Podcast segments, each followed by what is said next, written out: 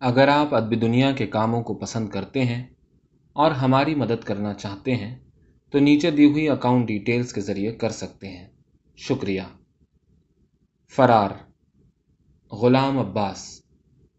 اس شام میں دفتر سے تھکا ہارا گھر پہنچا ہی تھا کہ میری بیوی نے بڑے تشویش کے لہجے میں مجھ سے کہا، ابھی ابھی نانا جان کے ہاں سے پیغام آیا ہے، سرفراز ماموں کی حالت یکلخت بہت بگڑ گئی ہے۔ امید نہیں وہ آج کی رات بھی کاٹ سکیں۔ ہم سب کو فوراً بلایا گیا ہے۔ سرفراز ماموں ہمارے وسیع کنبے کے قریب قریب ہر فرد کے بڑے محبوب تھے۔ ان کی عمر پچاس برس کی ہو چکی تھی، مگر ابھی تک شادی نہیں کی تھی۔ ابھی پچھلے دنوں میری والدہ نے بڑے اہتمام سے ان کی پچاسویں سالگرہ منائی تھی۔ وہ دعوت میں بڑے چہک رہے تھے اور چھوٹے بڑے ہر ایک پر پھپتیاں کہہ رہے تھے۔ مگر اس دعوت کے اگلے ہی روز وہ اچانک بیمار ہو گئے۔ کچھ عجیب ہی سا مرض تھا جسے ڈاکٹر یا حکیم کوئی بھی ٹھیک طور پر تشخیص نہ کر سکا تھا۔ ان کی حالت روز بروز خراب ہوتی چلی گئی اور وہ بے حد کمزور ہو گئے۔ ہر شخص کے دل سے ان کی تندرستی کے لیے دعا نکلتی تھی، مگر مرض میں کچھ افاقہ نہ ہوتا تھا۔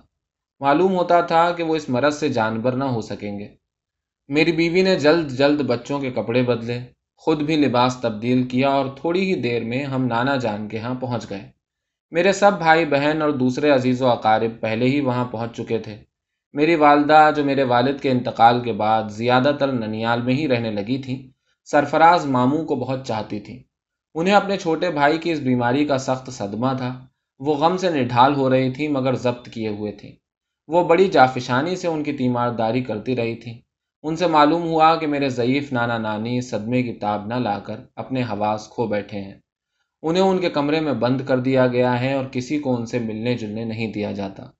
جس کمرے میں سرفراز ماموں بستر مرگ پر پڑے تھے، اس میں ان کی مسحری کے علاوہ صرف ایک چھوٹی میز، دوائیں وغیرہ رکھنے کے لیے اور ایک کرسی ڈاکٹر کے بیٹھنے کے لیے رہنے دی گئی تھی۔ باقی سامان اٹھوا دیا گیا تھا۔ سرفراز ماموں تبن بڑے خوش قلق اور ملنسار تھے، مگر اس بیماری نے رفتہ رفتہ انہیں سخت مزاج بنا دیا تھا۔ وہ میری والدہ کے سوا اور کسی کا اپنے آس پاس آنا پسند نہ کرتے تھے۔ کہتے، للہ مجھے تنہا چھوڑ دو۔ بیماری کے آخری دنوں میں تو ان کی تنہائی پسندی اس حد تک بڑھ گئی تھی کہ انہوں نے تمام کانسی اور پیتل کے مجسمے، عورت مرد کی تصویریں، قدرتی نظارے، یہاں تک کہ خوشخطی کے مرقع بھی اپنے کمرے سے نکلوا دیے تھے۔ کہتے، ان سے ذہنی سکون میں خلل پڑتا ہے۔ اقربا کے بیٹھنے کے لیے ملحقہ کمرے میں انتظام کیا گیا تھا۔ میرے تینوں بھائی، دو بیاہتا بہنیں اور ان کے بچے اسی کمرے میں جمع تھے۔ ان میں ہم بھی شامل ہو گئے۔ ہم دو دو تین تین مل کر دبے پاؤں سرفراز ماموں کے کمرے میں جاتے اور تھوڑی دیر ان کی مسحری کے پاس کھڑے رہ کر دبے پاؤں واپس آ جاتے۔ سرفراز ماموں پر اس وقت غشی تاری تھی۔ دیر سے انہوں نے آنکھ نہیں کھولی تھی۔ ہر چند ڈاکٹر جواب دے چکے تھے، مگر ابھی تک کئی لوگوں کو امید تھی کہ شاید وہ بچ جائیں۔ قریب ہی ایک اور کمرے میں قرآن خوانی ہو رہی تھی اور ان کی سلامتی کے لیے دعائیں مانگی جا رہی تھیں۔ ایک مرتبہ ان کے کمرے کو مہمانوں سے خالی دیکھ کر میں اکیلا ہی اندر چلا گیا تاکہ ایک بار اور انہیں جی بھر کر دیکھ لوں۔ وہ بچپن میں مجھ پر خاص طور سے شفقت فرماتے تھے اور سب سے زیادہ میری ہی فرمائشیں پوری کیا کرتے تھے۔ اور ادھر میں بھی ان سے کچھ زیادہ ہی مانوس تھا۔ وہ مسحری پر چت لیٹے ہوئے تھے۔ صرف ان کا چہرہ کھلا ہوا تھا۔ باقی سارا جسم ایک سیاہ پشمینے کی ہلکی چادر سے، جس کے کناروں پر چھوٹی بوٹی کی سرخ خوشنما بیل کڑی ہوئی تھی، ڈھکا ہوا تھا۔ انہوں نے پچھلے دو تین ہفتوں سے داڑھی نہیں منڈوائی تھی۔ اس کی وجہ سے ان کے رخساروں پر ایک چھوٹی سی کڑبڑی داڑھی نکل آئی تھی، جو کمرے کی مدھم روشنی میں ان کے گندمی رنگ کے چہرے پر بہت بھلی لگتی تھی۔ میں ان کی مسحری کے اور قریب پہنچ گیا اور ان کے چہرے کو غور سے دیکھنے لگا۔ ہر چند ان کی آواز نے جواب دے دیا تھا، مگر ابھی تک ان کا سانس بگڑنے نہ پایا تھا۔ ان کے چہرے سے ایک عجیب طرح کی آسودگی جھلکتی تھی۔ کسی قسم کے کرب کا نشان نہ تھا۔ بس یہی معلوم ہوتا تھا کہ چین کی نیند سو رہے ہیں۔ میں ان کے چہرے کو دیکھ ہی رہا تھا کہ اچانک انہوں نے آنکھیں کھول دی اور ایسا معلوم ہوا جیسے مجھے پہچاننے کی کوشش کر رہے ہیں۔ تھوڑی دیر تک یہی کیفیت رہی۔ رفتہ رفتہ ان کی آنکھوں کا تجسس غائب ہونے لگا۔ اور اس کی جگہ ایک خفیف سی مسکراہٹ جھلکنے لگی۔ مجھے یقین ہو گیا کہ انہوں نے مجھے پہچان لیا ہے۔ اس لمحے میں بھی اپنا غم بھول گیا اور مسکرانے لگا۔ میرے دیکھتے ہی دیکھتے ان کی مسکراہٹ ان کی آنکھوں سے نکل کر ان کے ہوٹوں اور رخساروں پر پھیل گئی۔ بلا شبہ یہ ان کی وہی مخصوص مسکراہٹ تھی جس میں ہمیشہ شرارت کا ایک خفیف سا عنصر چھپا رہتا تھا۔ اس کے بعد دھیرے دھیرے ان کی آنکھیں بند ہوتی گئیں اور وہ مسکراہٹ غائب ہو گئی۔ میں جلدی ان کے کمرے سے چلا آیا۔ اس ملاقات کا میرے دل پر بہت گہرا اثر پڑا تھا۔ مجھے اپنے جذبات پر قابو نہ رہا تھا۔ میری آنکھوں میں آنسو امڈ آئے تھے۔ اس خیال سے کہ میری بہنیں اور خاص طور پر میرے بیوی بچے میری اس کمزوری کو دیکھ کر پریشان نہ ہوں، میں چپکے سے کوٹھی سے باہر نکل آیا اور باغیچے میں ٹہلنے لگا۔ سرفراز ماموں کی اولین یاد جو میرے دل میں ابری اس وقت کی تھی جب میں پانچ چھ برس کا تھا اور وہ پچیس سال کے نوجوان تھے۔ وہ بہت عمدہ عمدہ کپڑے پہنا کرتے اور بڑے بنے سورے رہا کرتے۔ وہ اکثر اپنی بہن سے ملنے آیا کرتے جو عمر میں ان سے پانچ سال بڑی تھی۔ ہم بھائی بہن جیسے ہی برآمدے میں ان کی آواز سنتے، جہاں کہیں بھی ہوتے، اڑ کر ان کے پاس جا پہنچتے اور ان سے لپٹ جاتے۔ وہ ہمارے لیے طرح طرح کی چوسنے والی مٹھائیاں، ٹافیاں، پستہ، بادام اور کبھی کبھی چھوٹے چھوٹے کھلونے لے کر آیا کرتے۔ یہ چیزیں وہ اپنی جیبوں میں سے نکال نکال کر ہمیں دیا کرتے۔ اور بہت خوش ہوتے۔ مٹھائی اور کھلونوں کے علاوہ کئی اور طریقوں سے بھی ہمارا دل بہلایا کرتے۔ وہ ہمیں جادو کے کھیل دکھاتے جنہیں دیکھ کر ہم دنگ رہ جاتے۔ کہانیاں سناتے جنہیں سن کر بڑی ہنسی آتی۔ وہ ہمارے ساتھ آنکھ مچولی کھیلتے اور کبھی کبھی ہمارے اصرار پر ہمیں گانا بھی سناتے۔ ان کا یہی وطیرہ اپنے بھائیوں اور دوسرے اقربا کے بچوں کے ساتھ تھا۔ یہی وجہ تھی کہ ہمارے خاندان کے سارے بچے ان کے بے حد گرویدہ تھے۔ بچوں کے علاوہ بڑے بھی ان سے ملنے کے مشتاق رہتے تھے، مگر ان کے پاس وہ زیادہ دیر نہ ٹھہرتے۔ بس چند منٹ رسمی باتیں کر کے کسی بہانے سے کھسک لیتے۔ میں نے اب تک سرفراز ماموں کی خوبیاں ہی گنوائی ہیں، مگر ان میں برائیاں بھی کئی تھیں۔ ایک تو یہ کہ وہ اول درجے کے سست تھے اور محنت سے بہت جی چراتے تھے۔ یہی وجہ تھی کہ ان کے دونوں بڑے بھائی تو کبھی کے گریجویٹ ہو کر اونچے اونچے عہدوں پر پہنچ گئے اور یہ برسوں اسکول ہی میں لٹکے رہے۔ اور آخر میٹرک کیے بغیر ہی انہیں تعلیم ختم کر دینی پڑی۔ لطف یہ کہ وہ کند ذہن نہیں بلکہ بڑے ذہین تھے۔ بس ایک ذرا لکھنے پڑھنے میں ان کا جی نہ لگتا تھا۔ دوسرا عیب ان میں یہ تھا کہ وہ حد درجے کے ڈرپوک تھے۔ جھگڑے فساد کا تو کیا ذکر؟ جہاں ذرا گھر کے اندر یا باہر کوئی تیش میں آ کر اونچی آواز میں بولنے لگا، یہ وہاں سے کھسکے۔ تیسرے، حضرت لپاٹیے بھی غضب کے تھے۔ اور گپ تو ایسی ہانکتے کہ جس کا سر ہوتا نہ پیر۔ پھر انہیں ورزش سے بھی کوئی دلچسپی نہ تھی۔ جب تک اسکول میں رہے، کسی قسم کے کھیل میں حصہ نہ لیا۔ اس کی وجہ شاید یہ بھی ہو کہ وہ قدرتی طور پر پیدا ہی دبلے پتلے اور کمزور ہوئے تھے۔ یہ کمزوری بڑے ہونے پر بھی قائم رہی۔ چنانچہ ان کے دونوں بھائی تو خوب کڑیل جوان نکلے، مگر یہ دھان پان ہی رہے۔ نانا جان کو اپنے چھوٹے بیٹے کے تعلیم میں اور دنیاوی ترقی میں اپنے بھائیوں سے پیچھے رہ جانے کا افسوس تو ہوا، مگر ان کی شفقت میں ذرا فرق نہ آیا۔ بلکہ وہ اس کی کچھ زیادہ ہی دل جوئی کرنے لگے۔ وہ خدا کے فضل سے آسودہ حال اور صاحب جائیداد تھے۔ اراضی کے علاوہ ان کے متعدد مکان اور دکانیں تھیں، جن کے کرائے کی ہر مہینے ایک معقول رقم آیا کرتی تھی۔ انہوں نے یہ سوچ کر کہ سرفراز کو اپنی کم علمی کی وجہ سے کوئی مناسب سرکاری نوکری تو ملنے سے رہی اور نہ ہی وہ کوئی کاروبار ہی کر سکتے ہیں۔ ان کے ذمے یہ کام کر دیا کہ وہ جائیداد کا کرایہ اگاہا کریں اور آمدنی اور خرچ کا حساب رکھا کریں۔ اس کام کے عوض میں ان کا ایک معقول مشاہرہ مقرر کر دیا گیا۔ یہ کام ان کی سست اور آرام طلب طبیعت کے لیے بہت موزوں تھا۔ انہیں نہ تو دفتر جانا پڑتا، نہ کسی قسم کی بھاگ دوڑ کرنی پڑتی۔ بس مزے سے گھر ہی میں رہتے یا اپنے عزیزوں کے ہاں چلے جاتے اور ان کے بچوں کے ساتھ اپنا وقت گزارتے۔ اس پر بھی ان کی یہ حالت تھی کہ جب دیکھو چہرے سے تھکان برس رہی ہوتی۔ ہائے وائے کرتے اور کہتے، چلو بچوں، ذرا میرے ہاتھ پاؤں تو داب دو۔ وہ ہمارے لیے مٹھائیاں وغیرہ تو لایا ہی کرتے تھے۔ مگر جب ہم سے مٹھی چپی کی خدمت لینی ہوتی تو اس کے سلے میں ایک الگ تھیلے میں بہت سی چیزیں بھر کر لاتے۔ ہم ان کے ساتھ کسی الگ تھلگ کمرے میں چلے جاتے۔ وہ اپنی شیروانی اتار دیتے اور بستر پر چت لیٹ جاتے۔ پھر کوئی بچہ ان کے بازو دابتا، کوئی ان کی ٹانگوں پر کھڑا ہو کر چلتا، کوئی سر میں تیل ڈال کر انگلیوں سے سہلاتا۔ اور وہ ایک ایک دو دو منٹ کے بعد سب کو ٹافیاں، رنگ طرح کی پھانکیں اور دوسری چوسنے والی مٹھائیاں بانٹتے رہتے۔ یہ سلسلہ بعض اوقات گھنٹوں جاری رہتا۔ ہم لوگ مٹھائیوں کے لالچ میں تھکنے کا نام نہ لیتے اور ادھر وہ انعام و اکرام کی بارش جاری رکھتے۔ ہماری اس خدمت گزاری سے ان کے تھکے ہوئے اعضا کو یقیناً آرام پہنچ رہا ہوتا، کیونکہ ان کے پجمردہ چہرے پر آہستہ آہستہ بشاشت آتی جاتی اور ان کی آنکھیں جو پہلے بجھی بجھی ہوتی روشن ہو جاتی۔ آخر وہ کہتے، بچوں، اب بس کرو، شکریہ، بہت شکریہ. پھر وہ غسل خانے میں جا کر منہ ہاتھ دھوتے، شیروانی پہنتے اور ہمارے سروں پر ہاتھ پھیرتے اور جلد ہی پھر آنے کا وعدہ کرتے ہوئے چلے جاتے۔ ہم جب امی سے یہ واقعہ بیان کرتے تو وہ ہنستی اور کہتی، بیچارہ سرفراز. سرفراز ماموں اپنی اس آسودہ زندگی سے بہت مطمئن تھے، لیکن اب مشکل یہ آ پڑی کہ نانا جان کو ان کی شادی کی فکر ہوئی۔ ان کے لیے ہر جگہ رشتے ڈھونڈے جانے لگے۔ مگر ان کے سامنے جس لڑکی کا نام لیا جاتا، جھٹ اسے رد کر دیتے۔ کہتے، ابھی کیا جلدی ہے؟ جب وقت آئے گا تو میں خود کہہ دوں گا۔ مگر مہینے اور سال گزرتے جاتے تھے اور وقت نہیں آنے پاتا تھا۔ نانا جان سخت فکر مند رہنے لگے تھے۔ ان کی تمنا تھی کہ اپنی زندگی ہی میں اپنے بڑے بیٹوں کی طرح ان کا گھر بھی رستہ بستہ دیکھ لیں۔ مگر وہ راضی نہ ہوتے تھے۔ گو، اب والد کی آزردگی انہیں بھی کسی قدر پریشان کرنے لگی تھی۔ اسی زمانے کا ذکر ہے۔ ایک دن شام کو گھر آئے تو بہت چپ چپ اور سنجیدہ صورت بنائے ہوئے تھے۔ ان کے والد اور بڑے بھائیوں کو تعجب ہوا۔ پوچھا، کیا بات ہے بھائی؟ یہ خاموش رہے۔ مگر صورت پہلے سے بھی زیادہ سنجیدہ بنا لی۔ اس پر بھائیوں نے اصرار کیا تو یوں گویا ہوئے۔ آپ روز روز کہا کرتے تھے، لیجیے، میں نے اپنی پسند کی لڑکی تلاش کر لی ہے۔ اس کے بعد انہوں نے بتایا کہ وہ پچھلے روز شام کو نمائش دیکھنے گئے تھے۔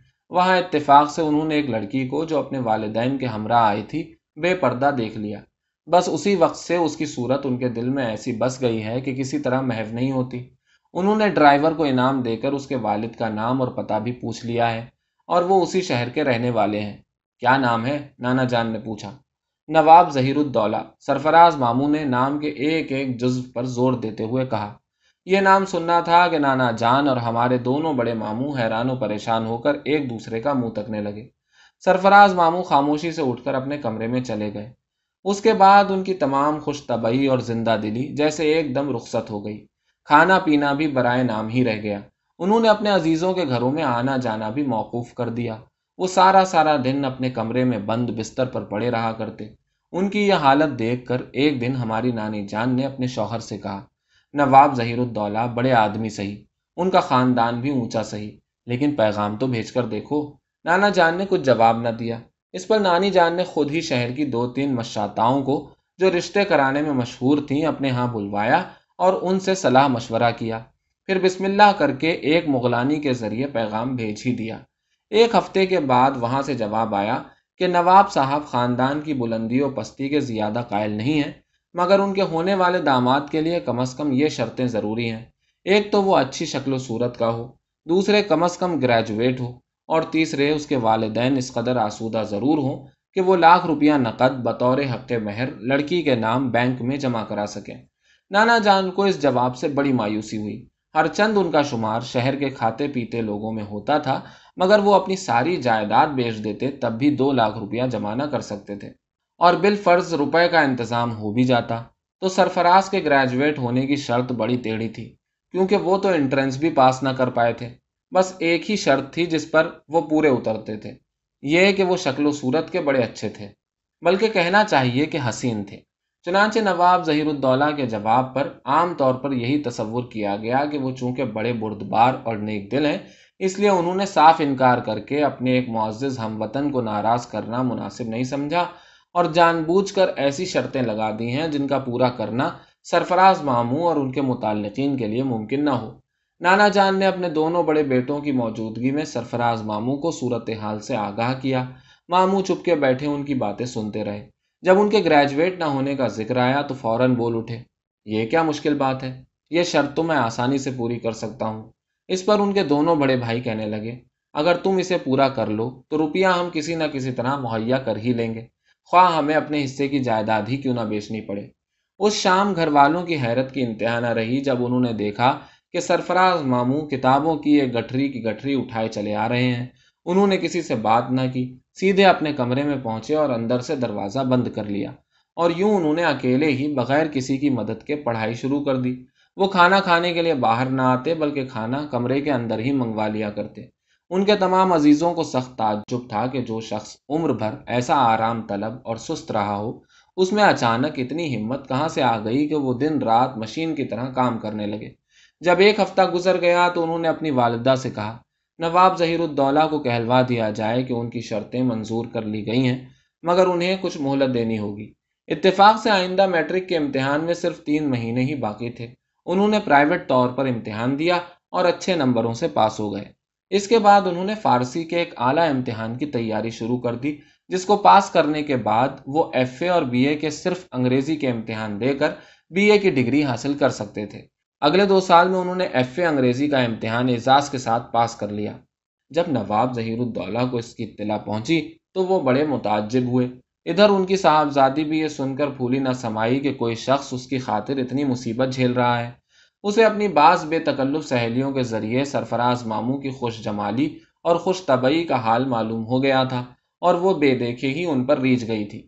اس پر لڑکی کی والدہ نے نواب صاحب سے کہا کہ لڑکا بہت نیک اتوار ہے، خام خاں کی شرطیں لگا کر شادی میں کیوں دیر کی جا رہی ہے؟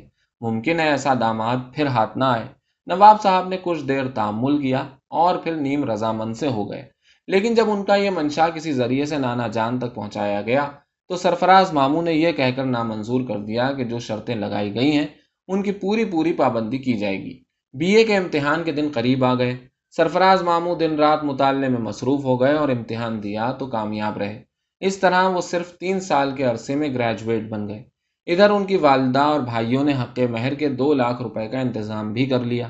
شادی کی تاریخ مقرر کی گئی۔ دونوں طرف زور و شور سے تیاریاں ہونے لگی اور دونوں خاندان خوش خوش اس روز سعید کا انتظار کرنے لگے۔ آخر کار وہ دن آ پہنچا۔ سرفراز ماموں سیاہ بانات کی شیروانی پہنے، سر پر مشہدی پگڑی باندھے، اصیل گھوڑے پر سوار، براتیوں کے ساتھ دلہن کے گھر روانہ ہو گئے۔ یہ قصہ سارے شہر میں مشہور ہو چکا تھا۔ لوگ دولہا کو دیکھنے کے اشتیاق میں بازاروں کے دونوں طرف یوں قطار باندھے کھڑے تھے جیسے کسی مشہور لیڈر کا جلوس گزرنے والا ہو۔ اس برات کی کیفیت اب تک میری آنکھوں میں پھر رہی ہے۔ کیونکہ میں بھی اپنے بھائیوں کے ساتھ بڑھیا کپڑے پہن کر اس میں شامل تھا۔ اس وقت میری عمر دس برس کی ہوگی۔ جب ہم نواب صاحب کی محل سرا کے سامنے پہنچے تو خود نواب صاحب نانا جان اور سرفراز ماموں کی پذیرائی کے لیے دروازے پر موجود تھے۔ محل سرا کے اندر ایک وسیع دالان کے سامنے قیمتی شامیانوں کے نیچے دولہا کے بیٹھنے کے لیے مسند رکھی گئی، جو بیش قیمت ایرانی قالینوں اور زربفت کے گاؤ تکیوں سے آراستہ تھی۔ سرفراز ماموں اپنے والد اور بھائیوں کے ساتھ اس پر بٹھا دیے گئے۔ ہر چند ان کا چہرہ پھولوں اور سونے کے تاروں سے گندھے ہوئے سہرے سے چھپا ہوا تھا اور کوئی شخص ان کی دلی کیفیت کو بھانپ نہ سکتا تھا، مگر میں نے ان کے قریب پہنچ کر کسی نہ کسی طرح ان کے چہرے کی ایک جھلک دیکھی لی۔ اچانک ایک نامعلوم خوف سے میرا دل دھڑک اٹھا۔ سرفراز ماموں بڑے فکر مند معلوم ہوتے تھے۔ جب لوگ اپنی اپنی جگہ بیٹھ گئے تو مولوی صاحب جنہیں نکاح خوانی کی رسم ادا کرنی تھی سبز جزدان میں لپٹا ہوا قرآن مجید بغل میں دبائے نمودار ہوئے اور سرفراز ماموں کے قریب پہنچے۔ اس وقت میرے دل نے نامعلوم کیوں اور بھی زور زور سے دھڑکنا شروع کر دیا۔ چند لمحے بڑے اضطراب میں گزرے۔ اس کے بعد میں نے دیکھا کہ سرفراز ماموں نے اپنے منجلے بھائی کے کان میں جو ان کے قریب بیٹھے تھے کچھ کہا اور پھر ایک دم اٹھ کر کھڑے ہو گئے۔ ان کے منجلے بھائی نے نواب صاحب کے کارندے سے کہا کہ یہ ذرا غسل خانے میں جانا چاہتے ہیں۔ سرفراز ماموں اس شخص کی رہنمائی میں منجلے بھائی کے ہمراہ غسل خانے تک پہنچے۔ وہ اس میں بمشکل ایک منٹ ٹھہرے، پھر باہر نکل آئے۔ غسل خانہ ذرا فاصلے پر تھا۔ واپسی پر وہ اپنے دونوں ہمراہیوں سے ذرا آگے آگے چلنے لگے۔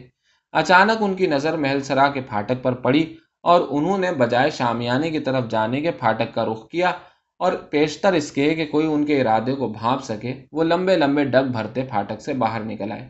سڑک پر پہنچ کر انہوں نے سہرے کو تو ایک طرف پھینکا اور زری کی سلیم شاہی جوتی جو خاص طور پر اس موقع کے لیے بنوائی گئی تھی، ہاتھ میں پکڑ کر بے تحاشا ایک طرف کو بھاگنا شروع کر دیا۔ پھاٹک پر جو لوگ کھڑے تھے، کچھ دیر تک وہ سکتے سے عالم میں رہے۔ پھر اچانک وہ بھی سرفراز ماموں کے تعقب میں بھاگنے لگے۔ مگر اتنی دیر میں وہ کہیں کہ کہیں پہنچ چکے تھے۔ اس کے بعد کیا ہوا، اس کا اندازہ کرنا مشکل نہیں۔ اپنی اس تحقیر پر نواب ظہیر الدولہ کی آنکھوں میں خون اتر آیا۔ ادھر ہمارے نانا جان ہمارے شرم کے گڑے جاتے تھے۔ ان کی سمجھ میں اور تو کچھ نہ آیا۔ بے اختیار نواب صاحب کے قدموں میں گر پڑے اور کہا، حضور معاف کر دیں۔ ضرور یہ نالائق دیوانہ ہو گیا ہے۔ میں بھی اسے آنکھ کرتا ہوں۔ میرے جیتے جی وہ کبھی میرے گھر میں قدم نہ رکھ سکے گا۔ مگر نواب صاحب کا غصہ ٹھنڈا نہ ہوا۔ بولے، مہربانی فرما کر فوراً میرے گھر سے دفان ہو جیے۔ یہ کہا اور مٹھیاں بھیجتے ہوئے محل سرا کے اندر چلے گئے۔ ہم بہت بے آبرو ہو کر وہاں سے نکلے۔ راستے بھر کسی نے کسی سے بات نہ کی۔ جب گھر پہنچے تو عورتوں نے رو رو کر کوہرام مچا دیا۔ ہمیں بعد میں معلوم ہوا کہ نواب صاحب کے ہاں اس سے بھی زیادہ کوہرام مچا تھا۔ دلہن غش کھا کر گر پڑی اور تین دن، تین رات تک اسے ہوش نہ آیا۔ اس کے والدین اس کی زندگی سے مایوس ہو ہو گئے۔ آخر اس کی جان تو بچ گئی، مگر اسے صحت یاب ہونے میں چھ مہینے لگ گئے۔ سرفراز ماموں کے متعلق کوئی نہیں جانتا تھا کہ ان کے ساتھ کیا واقعہ پیش آیا۔ وہ کہاں غائب ہو گئے؟ بعض لوگوں کا خیال تھا کہ انہوں نے خودکشی کر لی ہے۔ بعض کہتے کہ وہ کسی دور دراز ملک کو فرار ہو گئے ہیں۔ غرض جتنے منہ اتنی ہی باتیں۔ دس برس تک ان کی کوئی خبر نہ آئی۔ اور پھر ایک صبح اچانک وہ اپنے والد کے ہاں آ دھمکے۔ جیسے کہاوت ہے کہ وقت زخموں کو مندمل کر دیتا ہے، یہی معاملہ ان کے ساتھ بھی پیش آیا۔ ان کو زندہ سلامت دیکھ کر نانا جان اور تمام عزیزوں کا دل باغ باغ ہو گیا۔ عورتوں نے ان کی بلائیں لی اور خوب ڈھولک پر گا بجا کر اپنی خوشی کا اظہار کیا۔ ادھر اسی دوران نواب صاحب کی بیٹی کی شادی ایک نواب زادے سے ہو چکی تھی اور وہ دو لڑکوں کی ماں بھی بن چکی تھی۔ چونکہ نواب زیادہ خوبصورت بھی تھا اور نوجوان بھی، اور پھر نجابت و عمارت میں بھی اپنے سسر سے کسی طرح کم نہ تھا، اس لیے سرفراز ماموں کے ساتھ اس رشتے کا نہ ہونا نیک فال ہی تصور کیا گیا اور اس واقعے کو جلد ہی بھلا دیا گیا۔ سرفراز ماموں نے مرتے دم تک یہ راز کسی کو نہ بتایا کہ وہ اپنی شادی کے روز بھاگ کیوں گئے تھے۔ اور اس دس سال کی مدت میں وہ کہاں کہاں رہے اور روپے پیسے کے بغیر انہوں نے کیسے گزر کی؟ جب کبھی ان سے پوچھا جاتا تو ان کی آنکھوں میں ایک پرسرار مسکراہٹ، جس میں شرارت کا ایک خفیف سا عنصر چھپا ہوتا جھلکنے لگتی۔ یہی پرسرار مسکراہٹ، رفتہ رفتہ ان کے کردار کا ایک جزو بن گئی۔ میں نے اس مسئلے پر بہت غور کیا، لیکن ان کے فرار کی اصل وجہ نہ سمجھ سکا۔ ممکن ہے اس میں ان کی طبعی بزدلی کو دخل ہو یعنی انہیں اپنی ازدواجی صلاحیتوں پر اعتماد نہ ہو۔ یا یہ وجہ ہو کہ وہ بیوی بچوں کا بوجھ اٹھانے سے ڈرتے ہوں، یا شاید یہ وجہ ہو کہ وہ اپنے والد، اپنے بھائیوں اور ان کے بچوں سے ان کی جائیداد چھین کر انہیں مفلس اور قلاش بنانا نہیں چاہتے تھے۔